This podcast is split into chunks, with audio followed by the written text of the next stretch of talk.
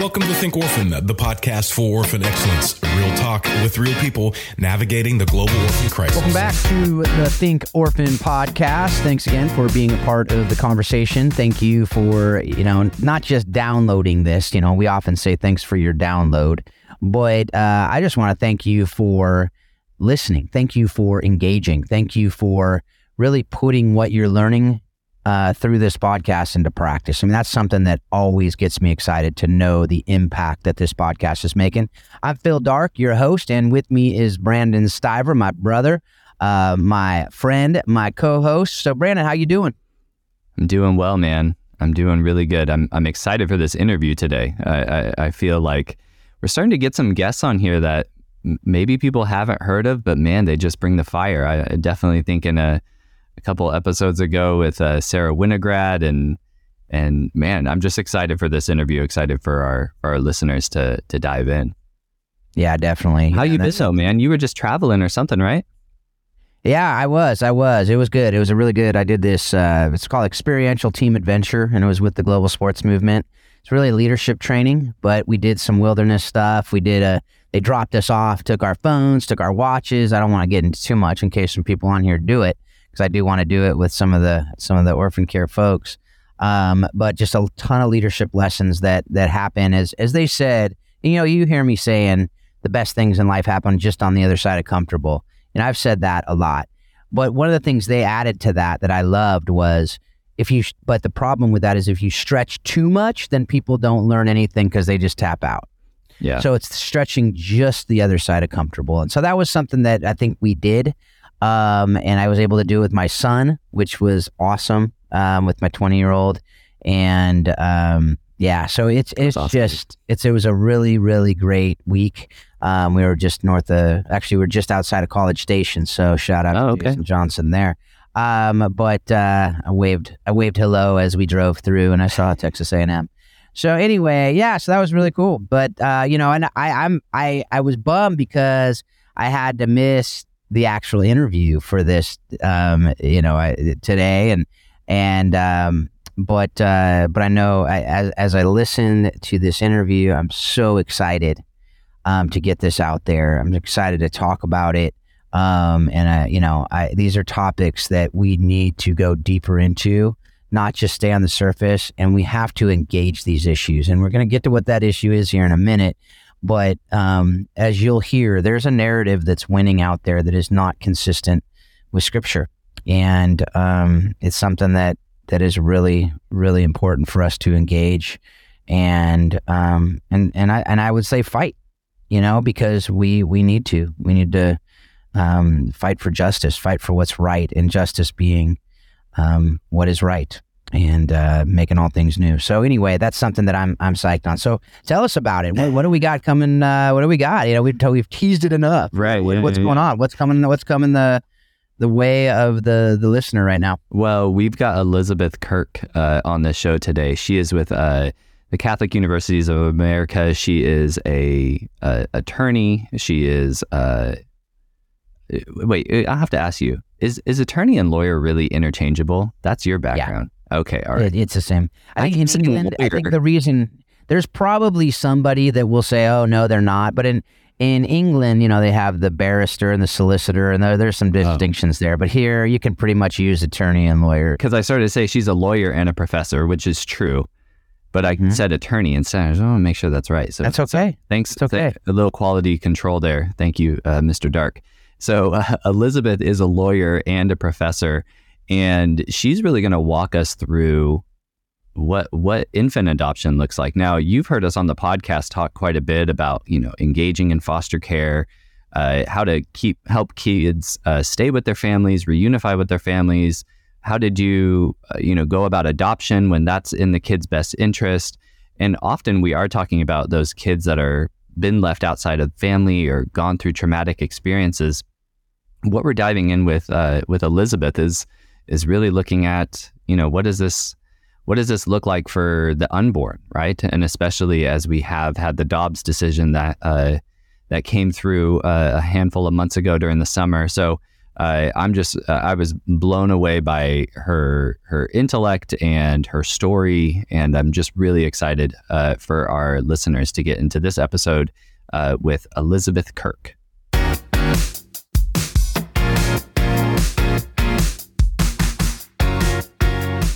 Well, Elizabeth Kirk, uh, it is a pleasure to have you on Think Orphan. Thanks so much for joining us. Thank you for having me. Can you maybe just, uh, you know, I really enjoyed as I was doing the prep for this, getting into some of the online materials and lectures and conversations that you've been a part of. Uh, but maybe some of our audience haven't aren't familiar with you and your work. Can you just uh, briefly introduce yourself to our audience and share about the work that you've done in adoption research and and other? Sure. Um, so uh, I currently, you know, my background is law. I teach at the Catholic University of America Columbus School of Law, where I also direct a center called the Center for Law and the Human Person. Uh, and so my work in general is is really um, very broad in the sense that I research an area of the, the dignity of the human person, uh, but especially in light of contemporary challenges that the family faces. So I teach family law uh, to students, uh, but my my own work, um, you know, is is kind of broad. You know, in the area of child welfare, parental rights, uh, and adoption law and policy. Uh, so, with respect to adoption specifically, um, as you noted, I've I've given talks and um, uh, helped advise legislators on pro-adoption legislation. Uh, I also last fall hosted a symposium at Catholic University of America where I invited um, a host of, of people who are active in the adoption space, like Ryan Hanlon from, from, from the National Council for Adoption and Jedd Medefind from Christian Alliance for Orphans, to have a public conversation about the role of adoption in a post Dobbs landscape. Uh, so I just try to keep you know, connecting with others who are interested in promoting adoption and also thinking and researching in my own work about um, how to how to think more uh, coherently and positively about adoption. Yeah, well, everything that I've heard from you has really been uh, just very compelling and very thoughtful. You know, because these are sticky issues, and and uh, we're talking about family vulnerability. We're talking about kids that are potentially at risk, and um, so I just appreciate your thought leadership in that. And you mentioned Jedd, who we've had on the show a couple times, who's a, who's a friend of the uh, of ours, and just just love your approach with this. But I mean, what really drew you into this area of research and and advocating for policy around around adoption? So for me, it's a heart and mind thing. Um, I think, like many of us, drawn to working with vulnerable children, we have our own personal connection to you know to what drew us to that. Um, in my in my personal uh, life, I was the child of a crisis pregnancy. Uh, my mom got pregnant with me unexpectedly in college. Um, she chose life for me uh, without the support of my biological father, and she met and married my dad, you know, my now father, when I was uh, three. And so his gift of fatherhood, he adopted me when he married my mom. His gift of fatherhood really shaped my understanding from a very young age of, of what it means to be a parent, right? That it that it transcends in some important sense, even for biological parents, right? It transcends biology, right? It's it's a it's a gift um, in some profound way and a vocation. Um, so also, uh, my husband and I have welcomed our four children into our family through adoption. So our first three uh, we adopted uh, through private placements when they were born and have different levels of openness with their birth families. And then our last little guy, um, I keep calling him my little guy, but he's almost eight now. Um, we adopted from foster care. Uh, so we have a kind of broad experience personally um, in adoption. And then just, you know, my background is law and I was always drawn in general to issues uh, relating to the family. It's always been an intersection for me of my professional work and my faith. Uh, and so, just as it developed, and especially given my personal connection, it just made sense that I was able to devote some of my professional skills to an area that touched my heart so much. Yeah, no, that's really beautiful, and and you know, adoption is such a beautiful uh, expression of of how we can live out our faith and and uh, welcome kids in that that that definitely need a home. Um, you know, and it, on Think Orphan, we talk about you know child welfare quite broadly. I mean, not too long ago, we had somebody that was really um, helping us kind of think through ch- the child welfare system in general and the lack of preservation uh, of, of vulnerable families. And we, we kind of, you know, try to turn over as many stones as we can. You know, one of the one of the things that you have focused on is even around infant adoption. So mm-hmm. to kind of um, frame this, at one point in my career, I was working at a foster family agency, and we were going out and recruiting and training foster parents. Um, and when they said, "Oh, we really want to adopt a baby," we would basically just refer them elsewhere because we were always trying to train and recruit uh, foster parents and adoptive parents. So, you know, potentially if, if, if adoption is the best course of action for kids that are in the foster care system, but really preparing them for um, to, to welcome an older child or to welcome a sibling set or to welcome a kid with special needs. Mm-hmm. There wasn't really a waiting list for, uh, I mean, um, there is more of a waiting list, I should say, for adoptable infants, whereas, you know, often you see the biggest need with some of these other kids. So why why has infant adoption you know, been one of the areas that you've really either advocated for or, or provided research on or some thought leadership in? It's a really good question. And I think it's something oftentimes um, those of us in the pro life space here, you know, like, well, there's there's children waiting. Why don't you just, you know, adopt them? What's what's the um, fo- why the focus on infants? And you know, I mean, I think I would say, you know, I, I think our call to um, protect the orphan, right, um, is is universal in the sense that we don't just select one group of vulnerable children that we're going to work on behalf of, and I, and so my work on infant adoption is not meant to be at the expense of the very pressing problems in foster care. Um, but I also view the orphan as the child languishing in foster care and the infant vulnerable to abortion. And I think for both of those categories of vulnerable children, adoption can play a meaningful role um, in, you know addressing the underlying problem. And so uh, I don't view it as an either or, uh, I, but I do in my in my work uh, in family law think that that speaking out about the role of adoption vis-a-vis abortion is less represented uh, than those who are advocating for reform and service in the foster care space. So that probably accounts for my emphasis, but I, I think both are, are absolutely important. No, that's really well said. And, and absolutely, there, there's no dichotomy here. All of these kids, whether they're in utero or already out here with us, um, they definitely need family. And, and for, for some of them, you know, adoption is the best opportunity. And I'm actually going to uh, press into that a little bit more later in the interview. But I did kind of want to um, get around the Dobbs decision. So, you know, with the overturning of Roe v. Wade, um, I, you know, it, it's interesting because we actually talked with Jedd back in the summer, um, and by happenstance, that episode released um, like literally like the week after the Dobbs decision, which helped our download rate. So thank you for everybody there. Um, but uh, as we are several months in now, what's kind of what are you seeing even as you kind of look at as this has gone to the state level uh, you know, with laws and what are the implications for kids that are being born that may have otherwise not been born? I mean, do you have any kind of read on that or, or what you're seeing states do with it now that it's been uh, several months? Yeah, I think it's probably too early to say with any kind of, you know, certainty in terms of effect on numbers.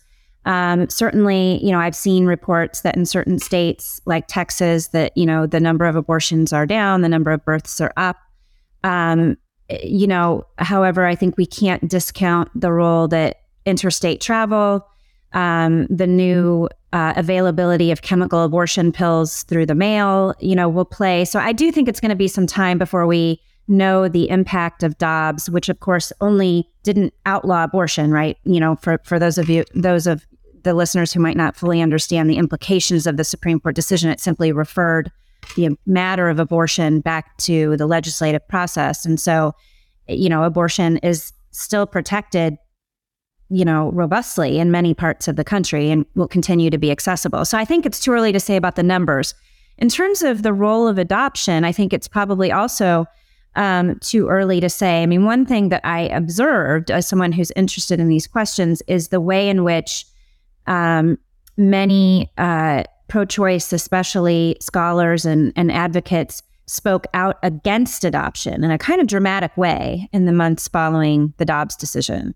I don't know if that's something you noticed as well, um, but just sort of emphasizing that adoption doesn't solve the problem for women, right? That women who um, face unexpected pregnancies, um, you know, abortion is the best solution.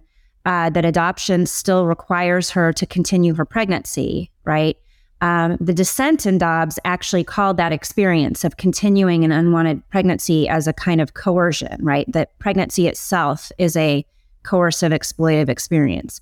So, with, for those with those views, they don't see adoption as playing any role in in the equation. Um, and I think you know what what I'm interested in exploring, and and so I, I think I don't know what effect Dobbs will have, but I think it is the occasion for us to be talking about this underlying dynamic, which is, you know, is abortion a good solution? Um, or might adoption play a greater role? You know, especially, of course, in those states where abortion will be more restricted, but just in general, I think it's it's a good occasion to be thinking about whether adoption might play um, a meaningful role. Yeah, that's really interesting, and and no, I had not come across that myself. That viewing carrying the pregnancy to term and then delivering would be in some way seen as oppressive. Um, I, am I'm, I'm just wondering if is that linked to kind of some of uh, some ideologies that might undermine the the differences in gender, or is that just kind of like I, I'm just really curious because it is a profoundly human experience that is obviously you know specific to women. Um, but viewing that from an oppressive lens i'm just kind of curious where where does that where does that come from that's a great question. I mean, I think you probably put your finger on one strand, right, of of thinking that informs the view of pregnancy as an oppressive, like as inherently coercive, right? So that unless it's completely freely chosen um, at each moment, right, that it's it's an oppressive experience. Um, I think you know, it, it there are are likely to uh, other strands at play, um, but I I think one thing I would say is that um, the the majority's view in Roe that was affirmed in Casey, and then the dissent, you know, wanted to to affirm, you know, in Dobbs, that is is that um, pregnancy is something that, of course, is uniquely experienced by the woman, and therefore she alone has to make the decision.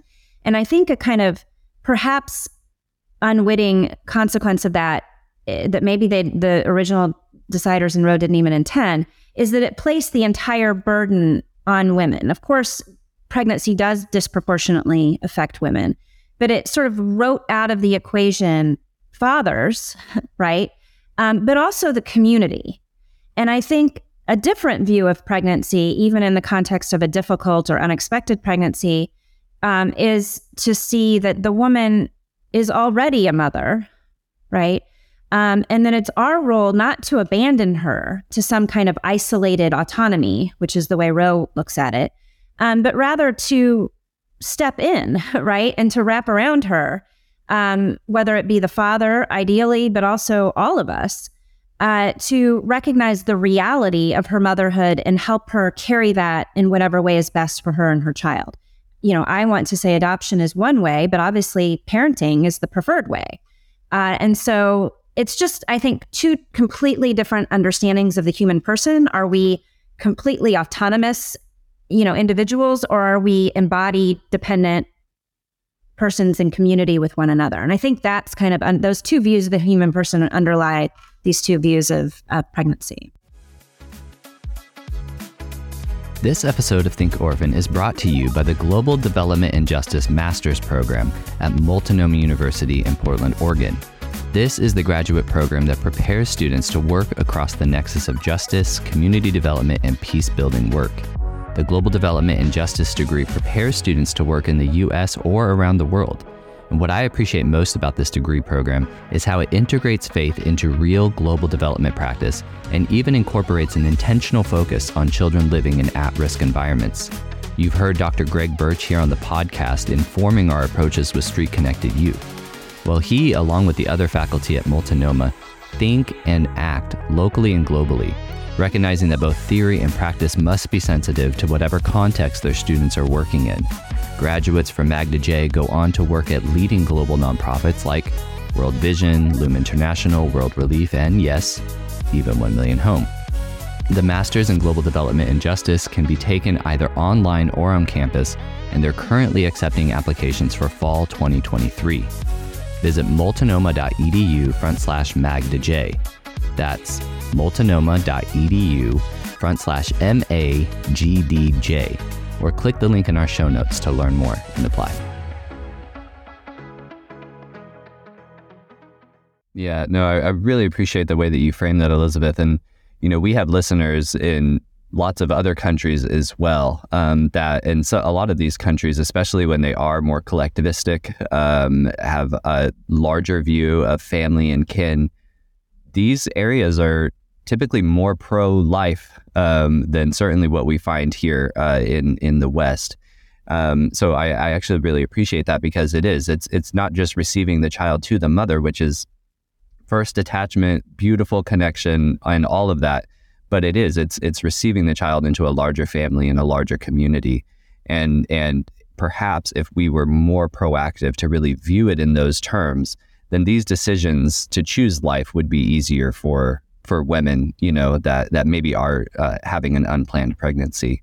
Um, and you know, even as we're talking, of course, you know, listeners may have their own uh, experiences, uh, how how either abortion or adoption have touched their lives, and um, we just want to acknowledge that these are very hard and sensitive things, and and um, you know whatever our listeners' background may be, um, we're just glad that you're tuning in as we do think about about how can we help kids uh, make their way into safe and healthy and loving families. Um, you know, something that you were getting towards there, Elizabeth. Uh, was was really compelling to me and something that I was hearing you on uh, in one of those conversations was about this res- research that you've done in the decision making processes for women. Um, so you know when a woman is pregnant, perhaps an unplanned pregnancy, um, there are choices, there are decisions that she can make, and and you know there may be choices in abortion or raising their children or placing them for adoption can you just tell us a little bit about the research that you've done in the decision making processes for women? Sure. Well, um, I guess first, just to emphasize, I myself am not a social scientist, so so much of my work has been to to kind of summarize and and think about the implications in law and policy for for um, based on work that others have done in this space. And so, I think in order to think about how we can craft laws or policies that will promote adoption, we need to better understand the decision making process of women who are thinking about the choice, right? And so, uh, in those, the, uh, first I'll say there's there's not much research on it, and so there's certainly a call uh, to support more research on women's decision making. But I think a couple of things, factors that we see um, in explaining why it is that adoption is not a meaningful option for women. So, just to kind of throw out a statistic, by a ratio of 50 to 1, women who do who for whatever reason choose not to parent, right? So parenting is off the table. By a ratio of 50 to 1, they choose abortion. So that is for every one infant placed for adoption, um, 50 are aborted. Why is that? Why? I mean, that's statistically really a non option, right? And so there's a few things I think at place. One is despite the fact that there's this very positive general cultural view of adoption, people, you know, by and large report that they think adoption is a noble institution, that it does good for children, et cetera. Um, there is a kind of stigma against the choice of it. Um, so both people like me, you know, people don't welcome children into their family through adoption. Infertile couples um, usually go a kind of IVF or other assisted reproductive technology route first before thinking about welcoming a non related child through adoption. And then, of course, women don't place their own children.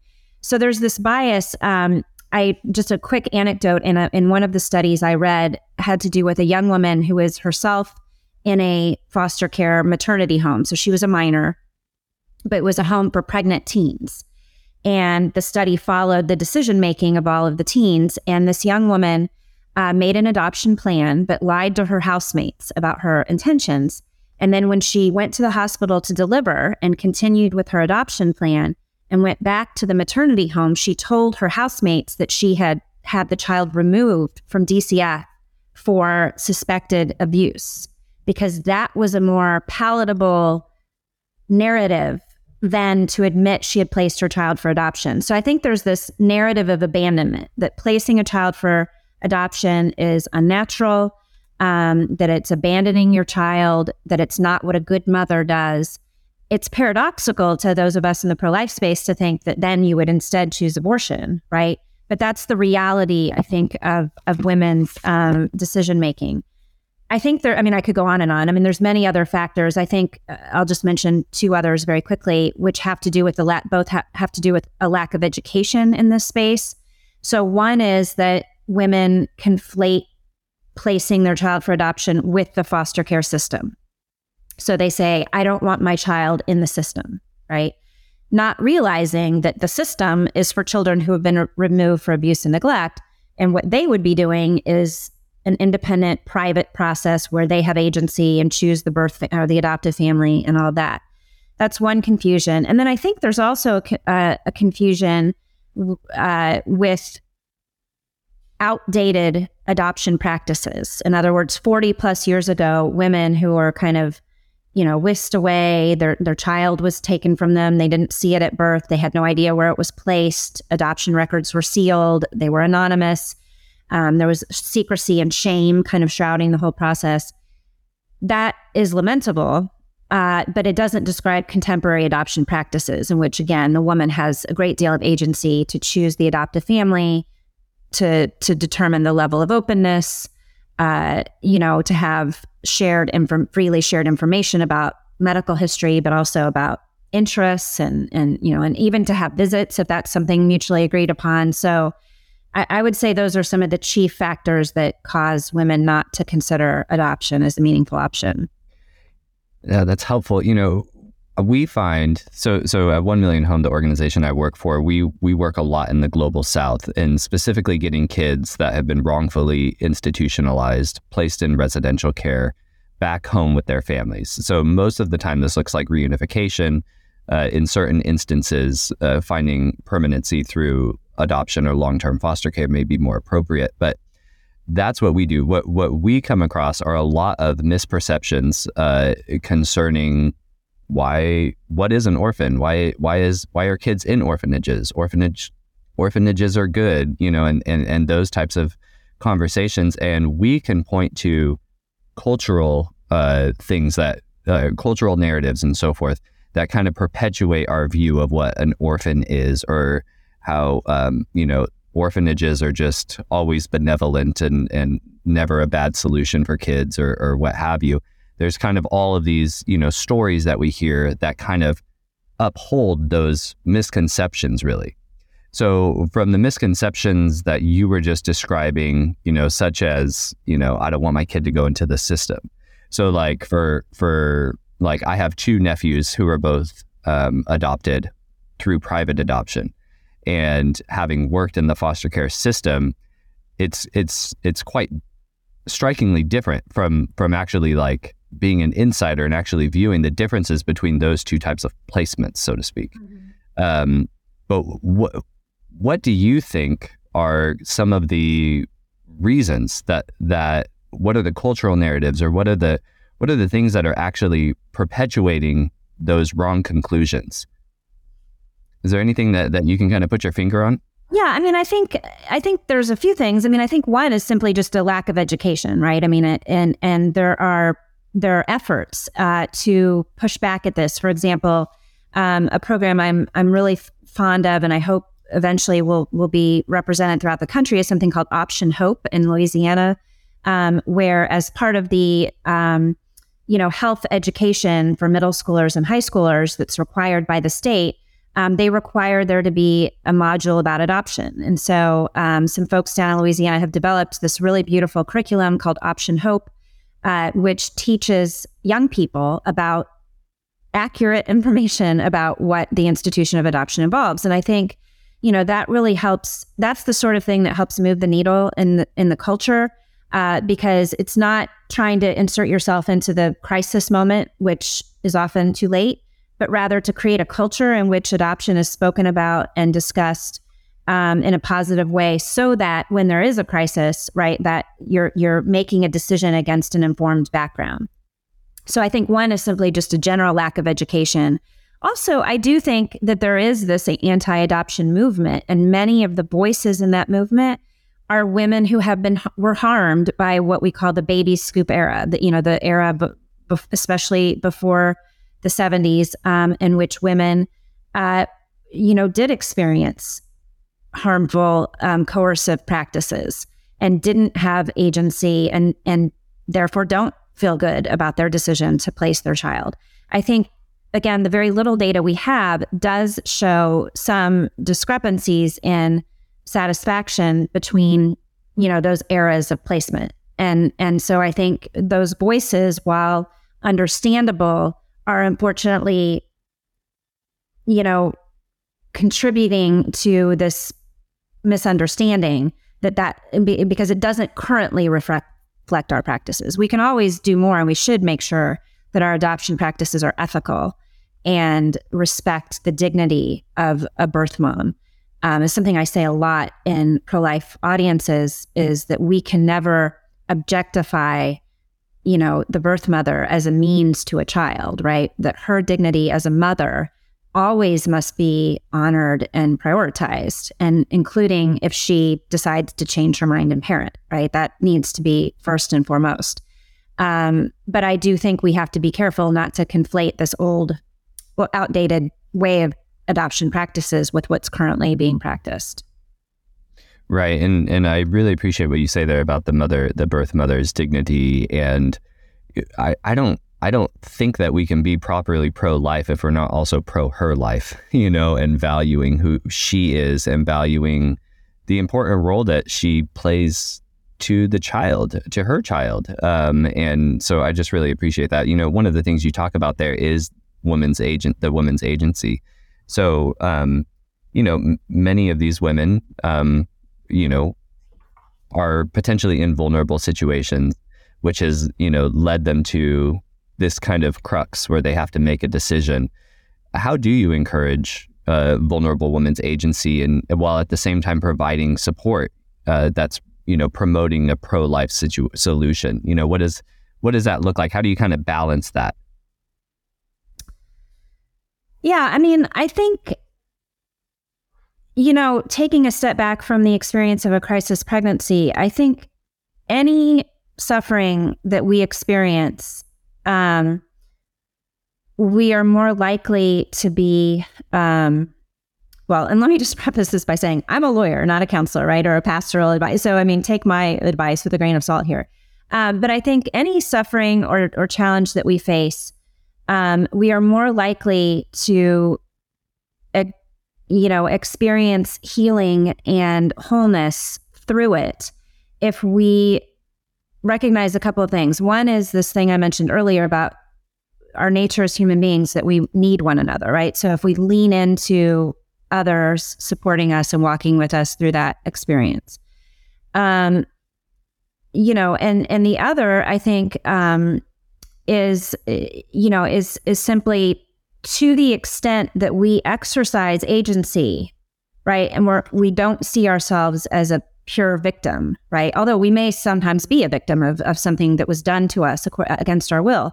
But if we, despite that harm done to us, are able to exercise our agency in some way, we are we see ourselves as as you know um, making good of it, right? Um, and so I think applied to the context of a crisis pregnancy, I think whatever the circumstances are that led to the to the situation, I think uh, if anything we can do to both wrap around the woman who's experiencing that and to allow her to see um, the good that she can accomplish through her own decision making is bound to be what leads to the healthiest, wholest resolution for her as a person, and then hopefully for her baby as well.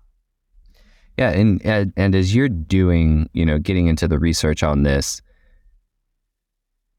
uh, you had shared a story that um, that that might be indicative of this uh, from your own life and when you when you had adopted uh, one of your children and a nurse that had called you over to the to the station to kind of share. Can you share that story, but then also kind of go from there to maybe even share other reflections of uh, birth mothers uh, that chose that chose to place their child for adoption, and their reflection later on was yes, that was the right decision. Can you can you share a little bit of your personal story Yeah, and if that relates to other things you see? I love that story, and I, I wrote about it um, in one essay. Uh, when we were adopting our first child, my husband and I were in the hospital, and we were um, uh, we had just stepped out of the hospital room to allow the birth family to spend a little time with our um, infant son before we ourselves were going to leave. And we were just kind of filled with so many different emotions, including sorrow, because we knew how difficult that goodbye was for the family. I mean, we had gotten to know them over the months preceding his birth, and we really loved them. And uh, and and so we were, but we were also, of course, so excited to be bringing him home, and and so we had all these kind of jumble of emotions. And the woman who was sitting at the nurse's station called us over, and she said, "Are you the adoptive parents of baby boy in room such and such?" And we said yes, and we thought she had some paperwork or something for us to do. And she said, "Well, I, I've been wanting to tell you that I'm a birth mother." And she's and she looked like she was in her 60s or something. And and we said, "Oh," and she said, "Yeah, I just." And she told us the story of how she had been pregnant as a young woman, wasn't ready to be a mother, wasn't married, um, and had placed her son for adoption, and later married and had a family, but had reconnected with her her son, and he was doing well, and she had had a you know. Um, a good marriage and and she just she was glowing i mean she was really her face was glowing and beaming and you know my husband and i have always viewed that as exper- that experience as a kind of providential gift to us at, at that very moment that we were worried about our son's birth mom we were being given a glimpse of the healing that might be possible in her life someday you know? And that's our prayer. You know we of course would never diminish the sacrifice and how difficult it is but the reality is that many women for a variety of different reasons are not able in the moment to parent and to make this kind of self-sacrificial choice that has this capacity for healing i think is really um, you know is very beautiful uh, for us to witness. And i think it's part of the beauty of adoption. Um, you know another story from my own personal experience i'm sure there are stories that abound about women who report that it was healing for them. But just one other quick anecdote is um, one of our birth mothers uh, told us that she that it was her experience of my husband and I's marriage that was especially healing for her, and that gave her hope that someday she would meet her Bill. My husband's name is Bill, um, and and so uh, again, I mean, I I'm not saying we're, you know, these amazing role models of marriage, but I think it's really beautiful that our shared love of this child um, was something that was able to see, help her to see her dignity, right? And the kind of relationship she should expect and hold out for, right? Um, that's a, another way, really beautiful healing capacity that I think adoption has. No, I love that. I, I really do, and and thank you so much for sharing those stories. You know, as you were as you were talking, I, I couldn't help but have a reflection on our own adoption story. We we adopted while we were uh, long term residents in in Tanzania in East Africa. We did a domestic adoption of a boy who had been in a children's home, and uh, having gone through that process, which is can be a little harrowing and stressful, and and all of that when you're the adoptive parents. Um, I just have this very distinct uh, memory of uh, interacting with his grandmother. He he my my son had lost both of his uh, birth parents, or you know, um, but uh, interacting with his grandmother, and we're speaking Swahili, and she was just such a sweet woman. She recently passed on, but um, I just have this very distinct memory of her talking about how God was lifting up her burdens, and she was referring to now she doesn't have to worry, you know, about what might come of her grandson uh, because he had made his way into our family. And um, I, I don't cry on my own podcast, but but your own stories and reflections of of that providential, uh, as you mentioned, that providential experience uh, is really beautiful. So, um, I'm gonna. I, I, you know what? I'm going to go into the closing questions because I had one more question, but it's it's a little bit of a downer, and I don't want to end on a downer. I want I, I love that beautiful that beautiful stories that you shared with us. Um, but we do have a couple questions that we ask all of our uh, guests that come on to Think Orphan. Um, so, uh, Elizabeth, what have you read, watched, or listened to that has most impacted your thinking on how we can love orphan and vulnerable children and their families with excellence? So, my I'm I'm a Christian. My faith tradition is as a Catholic, and I would have to say that the work of Pope John Paul II on the family in particular. Um, he wrote a document called Familiaris Consortio, which is Latin for the Fellowship of the Family. It's a beautiful document in general. Um, but he had this great sensitivity to the human person. He himself, you know, had survived as a young man Nazism and then the communist, you know, occupation of Poland and experienced firsthand many um, ideologies which degraded the human person. And he described adoption this way He said, To adopt a child is a great work of love. When it is done, much is given, but much is also received. It is a true exchange of gifts. And this notion of gift is central to his thinking um, about God himself. You know, God is is a trinity of persons engaged in eternal self gift. Uh, but he thought, you know, he, John Paul said, as humans, we are most fully alive, we are most fully human, and we most fully image God when we give of ourselves freely and sacrificially for another, right? And so for him to place adoption in that framework, I thought it's just it's always moved me uh, his description of adoption. So I would I would say his work.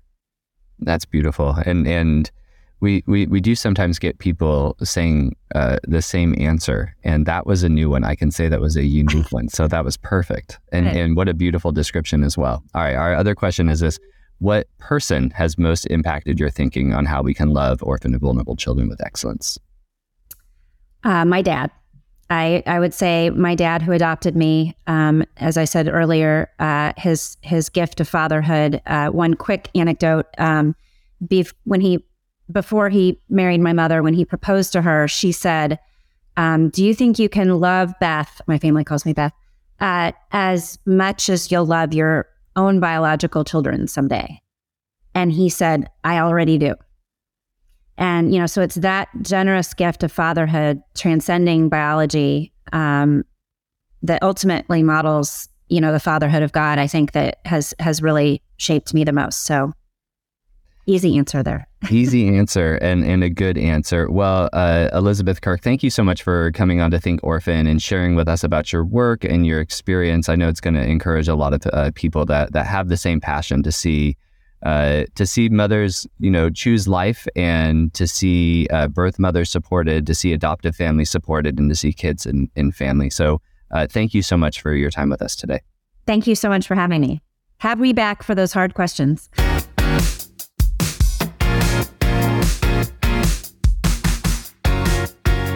Well, that was a fantastic episode uh, interview getting to talk with Elizabeth. Uh, you know, I, I, think she really kind of opened some doors that we don't open often enough, you know, uh, on this podcast, uh, but but even just kind of generally. I would love to kind of hear, you know, Phil, as you were able to dive into the interview yourself, what are some things that that stood out to you, you know, from my conversation with Elizabeth? Yeah, you know, I mean, we we have delved into the topic of abortion a bit. We delved into the you know the birth mother stuff. Um, we have done that with a few different uh, conversations.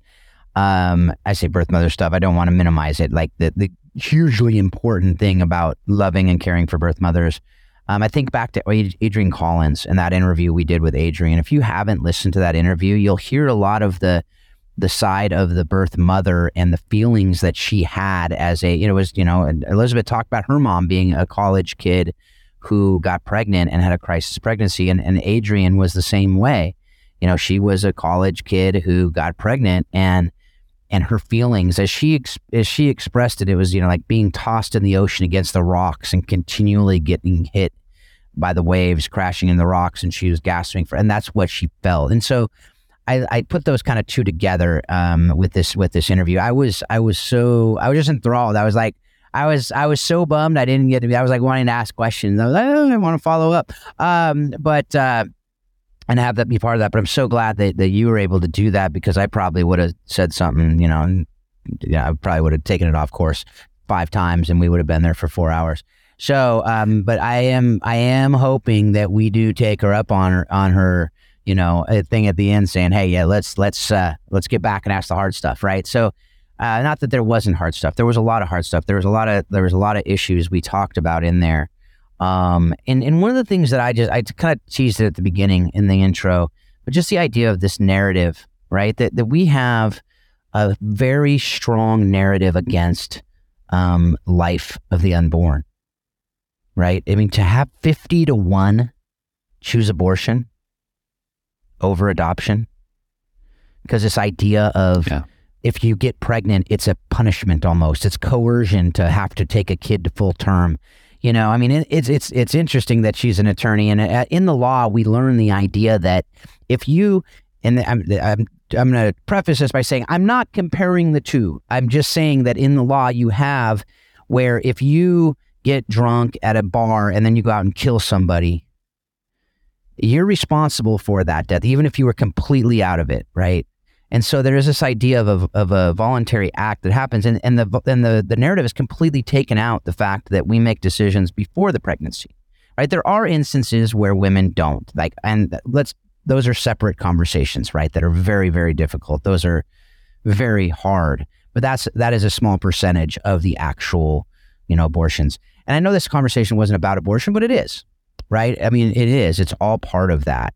Um, and so the fact that adoption has become the bad option for most of these girls is just it's just crazy, you know. And when you when you take a step back and you think about the fact that this these are lives that they're carrying, and and you know she talks about so many other things, but I, I just want to hear your thoughts on that part of it, um, and then I have a couple other things that I want to hit on.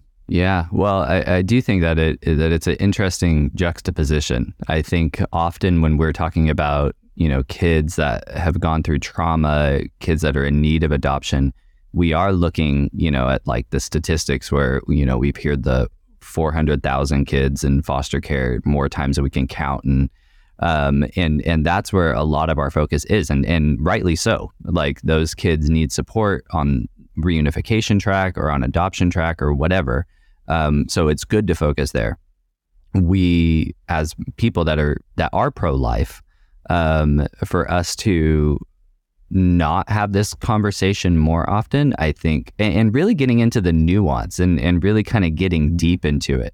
I think what you hear from Elizabeth is is something that is uh that's just you know she she gets into all of it and and takes into account what the birth mother's going through takes into account what the adoptive parents are going through take into account of course the child's um, perspective and um, I just I, I just feel like we need more of these conversations and and I was astonished, you know, with that statistic that she shared. For every one child that gets adopted, 50 are aborted. Um, I just think that that's that that's that that's a what, what would I say? It's almost like an indictment on all of us. That's the word that came to you my know, mind. Yeah, it's like an indictment that one, even though, and and it is an interesting kind of a paradigm where you know, left and right, people agree, hey, some adoption is a good thing. Kids need adoption, you know, um, and yet, you know, the soft stigma that she talked about, you know, um, the, the, the and the perceptions that are often perpetuated, where you know, uh, birth mothers feel as though that isn't, you know, allowing their child to become adopted uh, is is just completely you know uh, you know out of uh, you know just just not a not just not a viable option for them. Uh, and and it's just I, I just feel like these conversations need to happen because there's just a lot of lack of clarity you know in this space even with some of the misperceptions that that Elizabeth was highlighting and uh And we do. We need to we need to promote. And you know, a lot of these women that choose life for their unborn children, they choose to parent them and that's amazing and that's mm-hmm. awesome and we should encourage that. We should you know, going back to our conversation with Sarah Winograd, we should wrap around those mothers if they are in a vulnerable environment, you know, as they choose life for their child and choose to parent them. So we have to absolutely do that. And for those that just feel like, you know, the best option for my child is to place them for adoption, you know, uh, to also support that and and to do everything that we can to remove that stigma. Um, because if that's if that's playing a role here, you know, we have to come against that shame. We have to go come against that, um, and and really make sure that that we're creating those spaces, you know, um, where those kids can enter the world and, and be parented by their birth mother or um, be parented by adoptive parents. So, um, yeah. yeah. I just I, I, there there was so much in there, um, but yeah, Absolutely. what else for you, man? And, and I don't want to short shrift any of these things, right? I mean, so we would talk for hours and hours about this if we could, but we can't. I mean, we don't have that uh, ability to do right now. Guess we have the ability, but people would turn it off. Um, but the other thing that I think goes to it is I, I I would be shocked if there's not people who probably already have turned it off because they're saying, you guys are two men. What right do you have to even talk about these issues? You're not even, you know, it's not even there, which is one of the points that Elizabeth made and people have made in the past. But Elizabeth said that fathers are being taken out of the equation the community is being taken out of the equation. Right now, I would say fathers more than the community because fathers have that. I mean, fathers are a obviously an integral part of that creation of the child. Now, I will say, and a lot of women would would would you know a lot of people who have been really hurt by this would say, and I know this because they've said this. Um, not necessarily to me, but I've heard it is well, most of those dads have already bailed, so they don't have any right to do anything. Yes, there are some of those, and and I say shame on them. That's why we talk about discipleship in an in identity of the of the father of the male you know to manhood and womanhood to get an identity and formation that's a huge part of of the the you know addressing the crisis is that discipleship but in this issue you know fathers have been taken out of the equation and men aren't allowed to speak into it quote unquote allowed in the in the narrative in the kind of in the culture we have. And we need to. We as men need to be voices that are you know, very are strong. Because at the end of the day, uh, when we looked at this, though, you know, when we had uh, um, Brian Fisher on, Fisher, right, with the yeah, Brian Fisher with the the uh, Human Coalition, and he talked about this, the fact that abortion was actually uh, championed at the beginning by all all men. I mean, Margaret Sanger too, but the men were the ones leading it. The men on the Supreme Court voted for it. Right. And it really was an oppression against women in a lot of ways. And and that's something that, you know, when we come back to this to go, what is the father's role?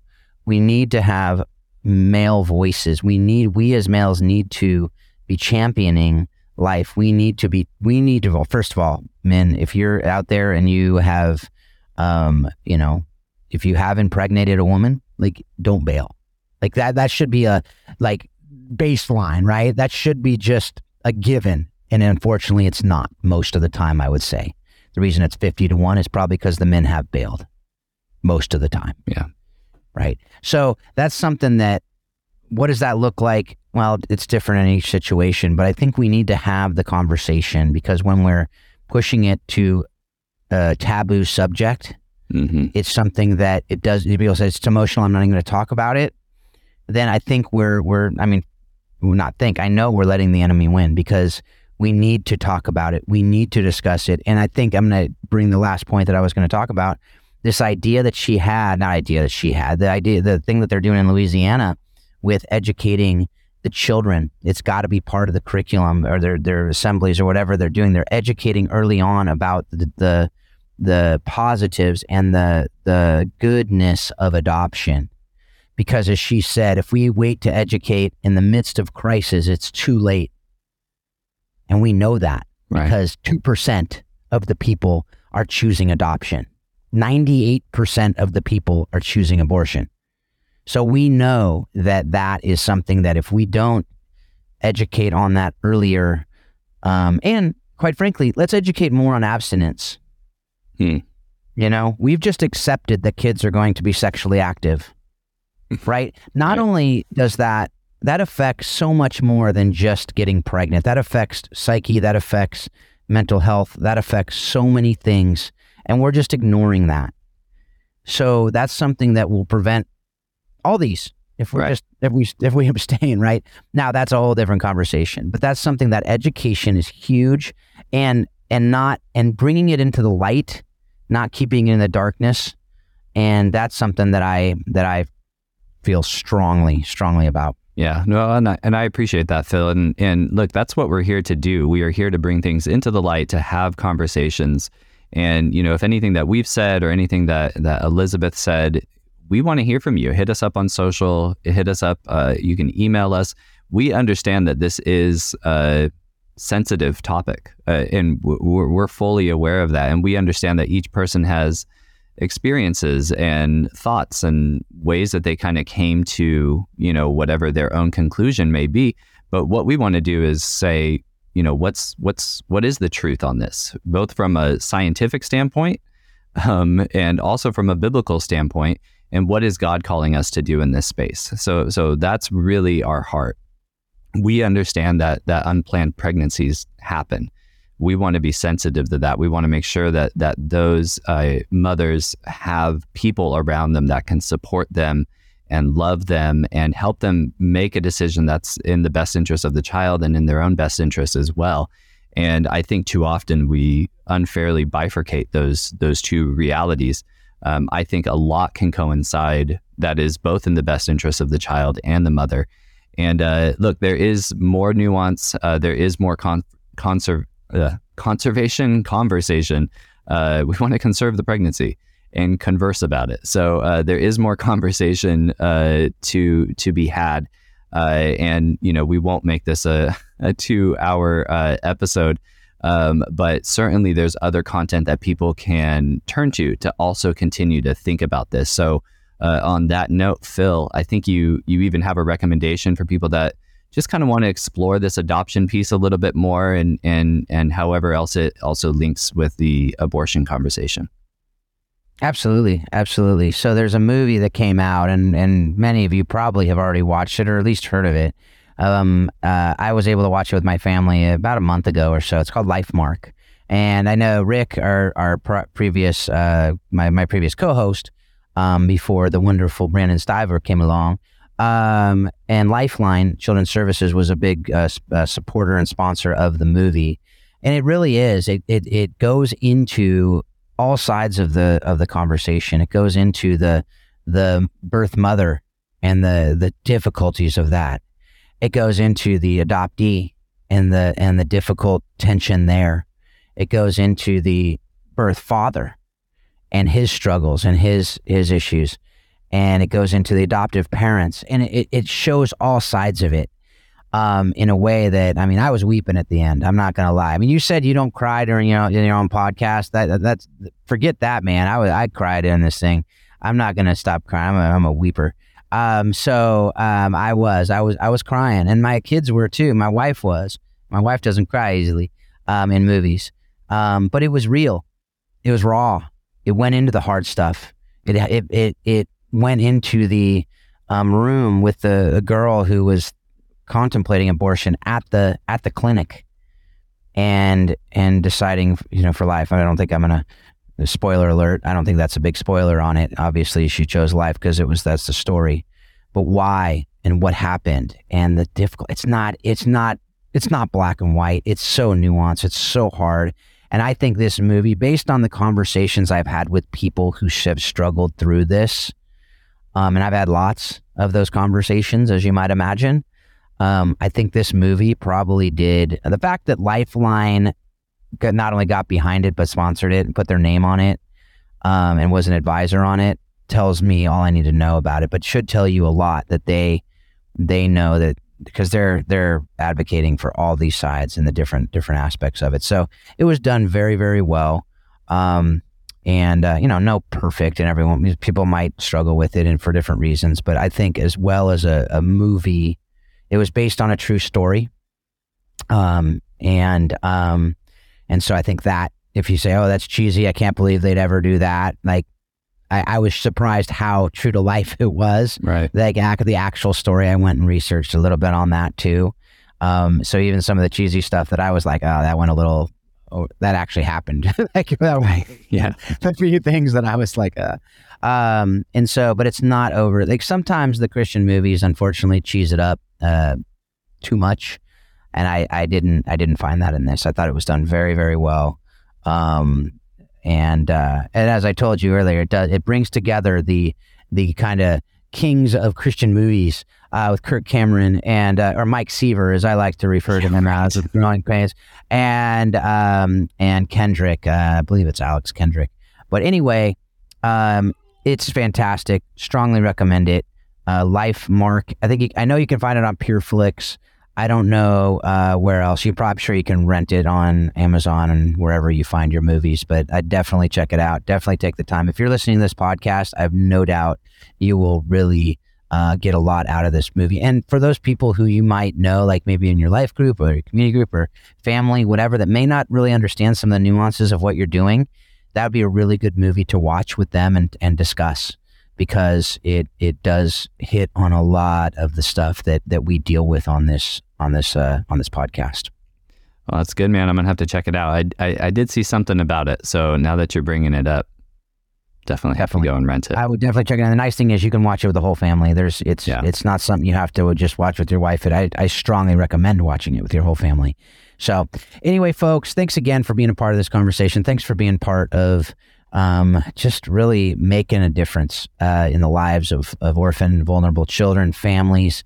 Um, I do pray that that you know you get involved in in somehow in wrapping around birth mothers, wrapping around adoptive families, wrapping around uh, children that are that are caught in the system. You know, we talked about you know as you talked about the infant adoption, and you talk about the difference of you know promoting you know to really trying to to to uh, encourage people to think about older adoption, but all of it's so all of it's part of the puzzle. All, all of these are pieces that we need to work together on. So as always, we hope and pray that you will take all that you're learning on the show and you'll use it to help you help those around you to love orphan and vulnerable children better and better each and every day. Thanks a lot. Have a great couple weeks. We hope you've enjoyed today's Think Orphan podcast. For all the information in this week's podcast, please visit us at thinkorphan.com. You too can be part of the conversation. Send your questions to info at thinkorphan.com or join us on the Think Orphan Facebook page. Thanks for listening, and we hope you'll join us again on the next edition of Think Orphan.